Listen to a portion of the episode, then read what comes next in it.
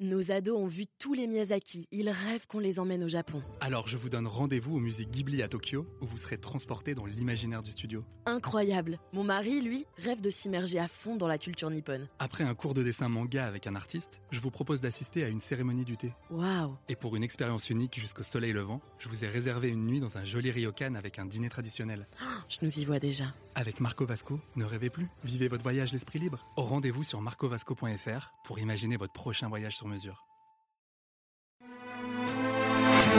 Les podcasts du Figaro. Je ne peux vivre sans champagne. En cas de victoire, je le mérite. En cas de défaite, j'en ai besoin. Savez-vous qui a prononcé cette phrase? Ce n'est ni Coco Chanel, éternelle amoureuse qui ne manquait pas une occasion de s'offrir une petite coupe en cas de rupture, ni Orson Welles, qui apparemment n'aimait pas le café brûlant, le champagne tiède et les femmes froides. Sans commentaire. Non, l'auteur de cette affirmation, c'est bel et bien Napoléon.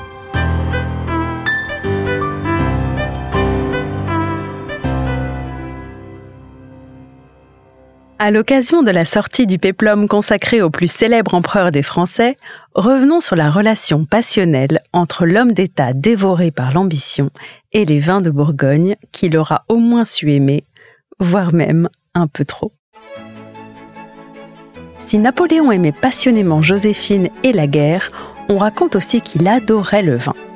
Étonnant pour un homme censé prendre chaque jour des décisions susceptibles de changer la face du monde.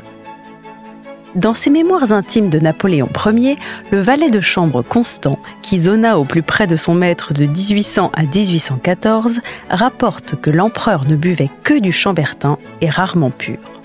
Mais pas seulement les soirs de Java. Partout et en toutes circonstances. Au dîner, seul ou avec sa cour, aux Tuileries, à Fontainebleau, à Saint-Cloud, mais également en déplacement et en campagne, où une voiture faisant office de cave contenait le vin de Chambertin pour l'empereur et les vins fins pour les officiers. Qu'il soit premier consul ou empereur, peu importe. Il consommait une bouteille et demie de son nectar bourguignon à chaque repas.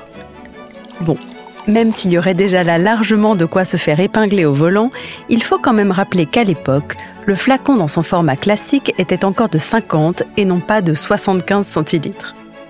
Disons donc que Napoléon buvait l'équivalent d'une bouteille deux fois par jour.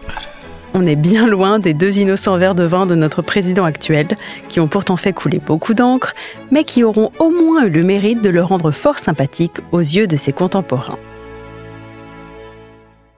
Or, sympathique ne semble pas vraiment avoir été le trait de caractère principal de l'empereur. Selon les spécialistes, Napoléon était un homme d'habitude. Il mangeait toujours la même chose, allait aux mêmes endroits et à la façon d'un Steve Jobs des temps passés, portait chaque jour la même tenue qu'il avait sans doute en plusieurs exemplaires. Mais en matière de vin, sa rigidité virait à l'obsession. On raconte que ses bouteilles le suivaient jusque sur le champ de bataille et que la seule fantaisie qu'il s'autorisait était le choix de la vaisselle. Au palais, le service en cristal et carafe. En campagne, de plus solides verres à whisky, histoire de ne pas en perdre une goutte en dépit des secousses. Si on peut lui reprocher de faire une infidélité à ses origines corses en jetant son dévolu sur les crues de Bourgogne, où il avait été lieutenant durant sa jeunesse, chaque verre de vin était pourtant assorti d'un petit clin d'œil à ses origines méditerranéennes, puisqu'il n'hésitait pas à l'allonger d'un petit trait d'eau glacée. Une pratique encore largement répandue sur l'île de Beauté, où l'on sert parfois le rouge sur un lit de glaçons, mais suffisamment sacrilège pour faire entrer l'empereur dans la légende. Pourtant, le Bourgogne était loin d'être son seul et unique plaisir pachique. Dans les registres comptables soigneusement conservés de l'époque, qui lui vaudraient aujourd'hui sans doute une condamnation pour abus de biens sociaux, on retrouve toute une liste de commandes passées à la célèbre maison Moët. Car oui, Napoléon noyait volontiers ses boires et déboires dans les bulles, et c'est bien à lui que l'on attribue la célèbre citation citée en introduction Je ne peux vivre sans champagne, en cas de victoire, je le mérite, en cas de défaite, j'en ai besoin. Une parade assez commode pour s'en jeter un petit derrière le bicorne en toute occasion.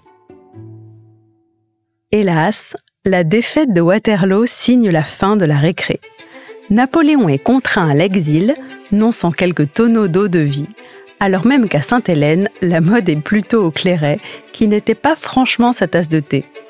Ironie du sort, en 1814, le Chambertin est numéro 1 parmi les crus bourguignons servis dans les restaurants parisiens. Et sur l'île d'Elbe, cette année-là, Napoléon se sera enfin mis à l'eau de source.